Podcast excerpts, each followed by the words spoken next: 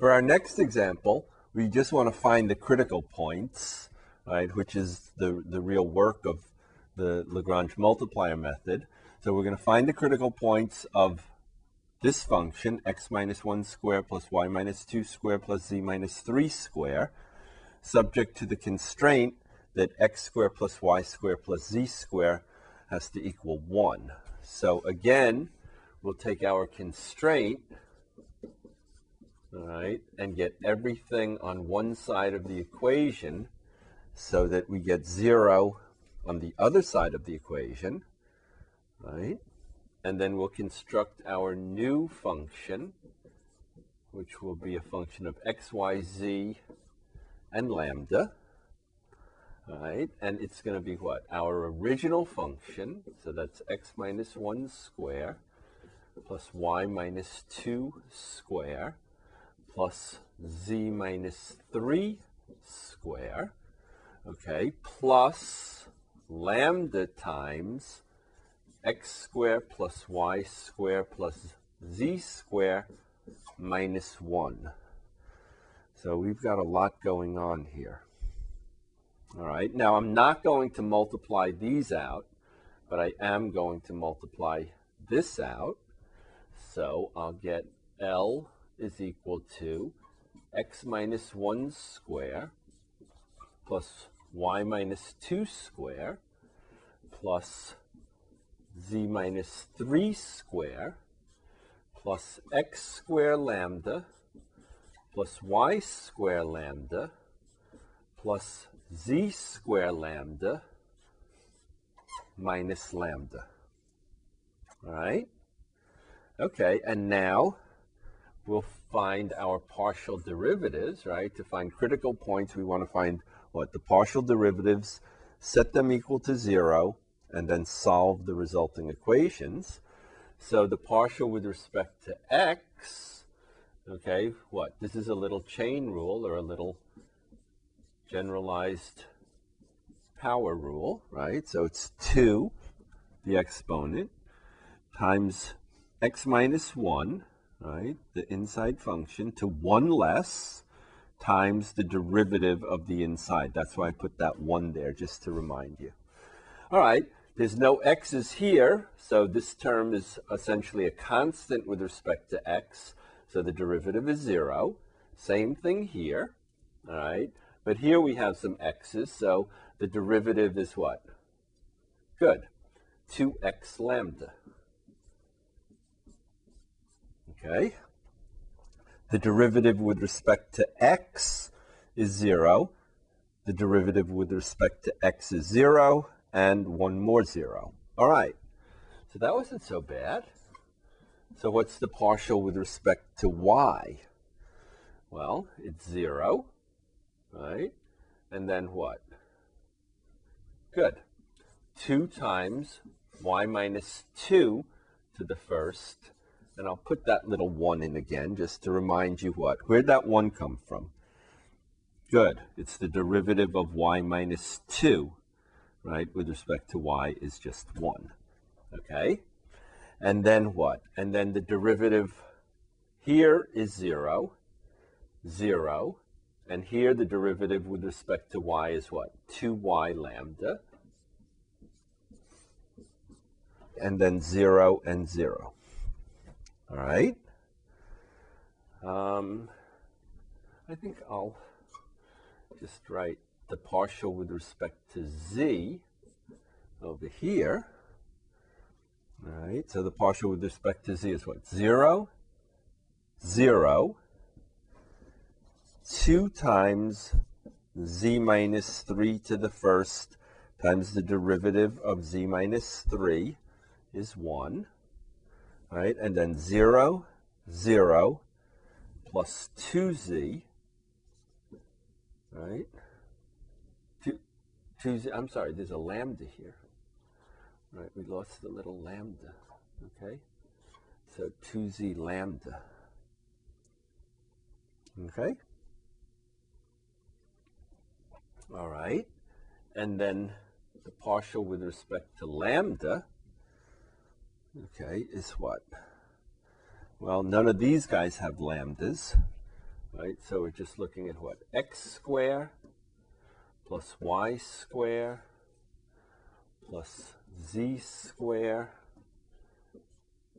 minus 1. All right? So these are our four partial derivatives.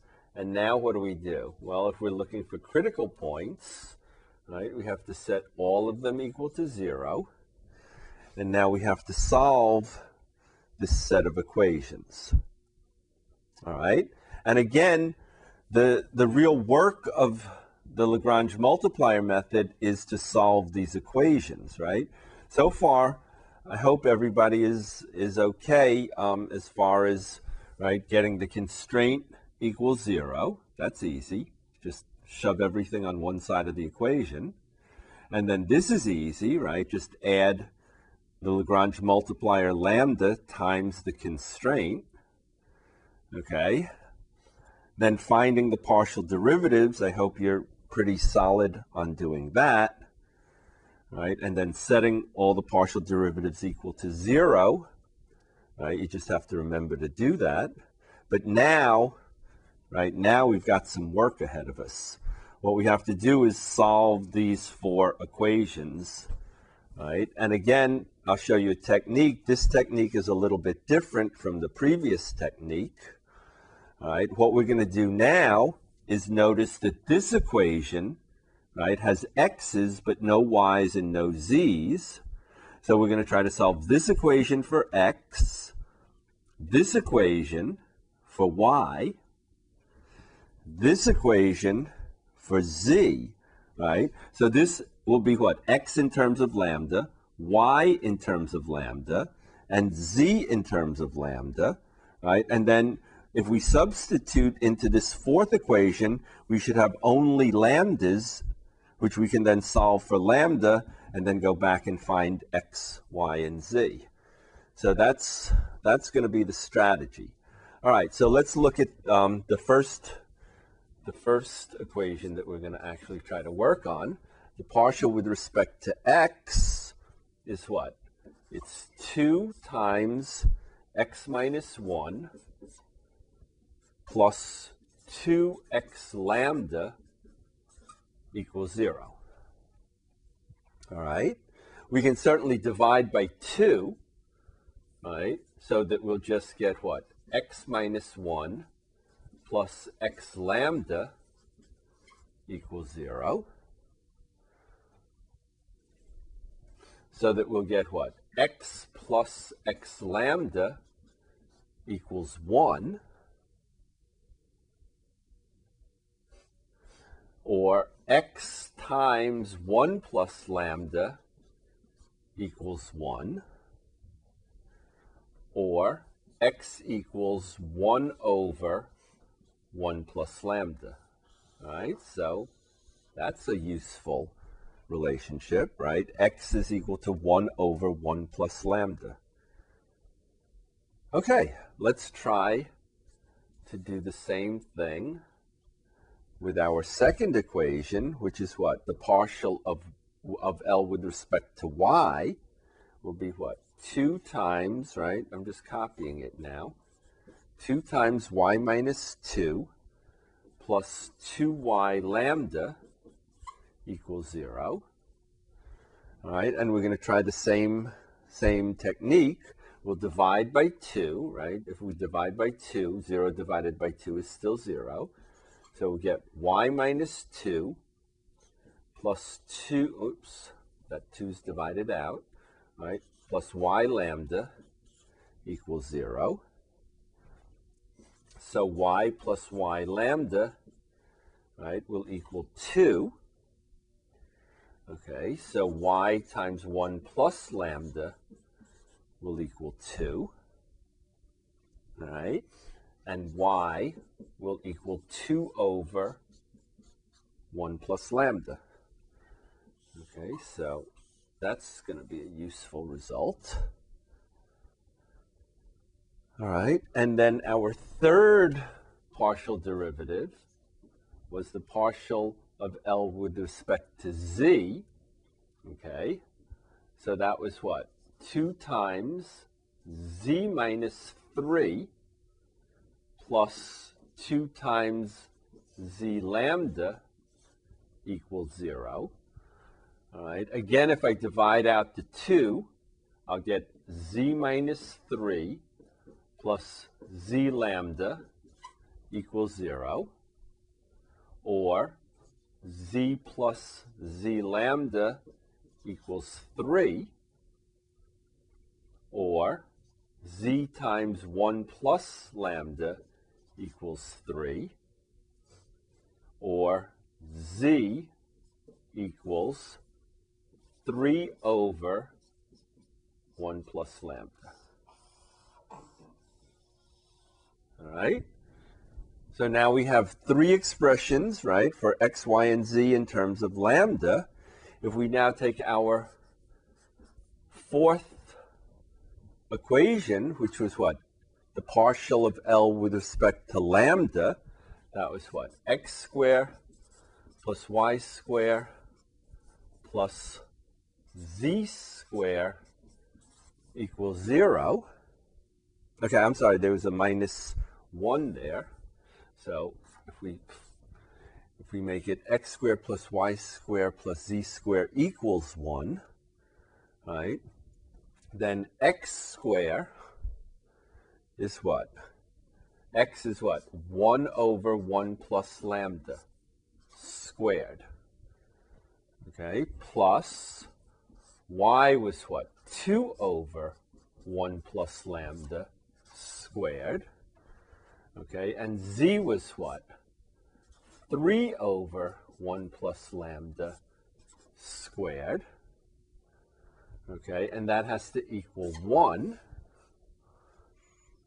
All right, so we get what?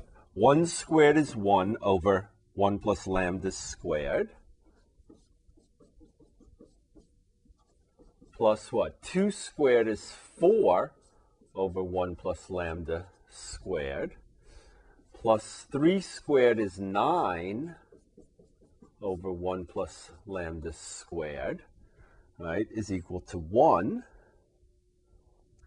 So we get what? Well, they all have the same denominator, 1 plus lambda squared. Okay, so we get what? 14, right? 1 plus 4 is 5, and 9 is 14.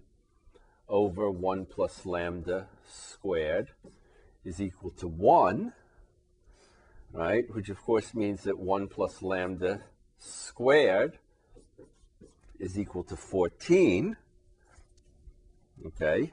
Or 1 plus lambda, right? Well, I don't need the parentheses anymore, right? 1 plus lambda is equal to what? Plus the square root of 14 or minus the square root of 14. All right? All right, we're almost done because what? If, let's look at 1 plus lambda equals positive square root of 14. Well, x is what? 1 over 1 plus lambda, right? So x will be what? 1 over 1 plus lambda equals what? 1 over the square root of 14. Y will equal what? 2 over 1 plus lambda. So that'll be 2 over the square root of 14. And z, right, is 3 over 1 plus lambda, is 3 over the square root of 14, right? And then if 1 plus lambda is negative the square root of 14, right, then x will be negative 1 over the square root of 14. Y will be negative 2 over the square root of 14. And z will be negative 3 over the square root of 14. Okay? And we have solved the system of equations. So this was a slightly different technique. All right, so again, it's a useful technique. And which technique you use, sometimes you can use more than one technique. Sometimes you really sort of have to, I mean, sometimes if you try it one way, it sort of doesn't go anywhere, and then you sort of have to back out and start over and try a different technique. So it's really the algebra that is going to be the stumbling block in solving constrained optimization problems using the method of Lagrange multipliers.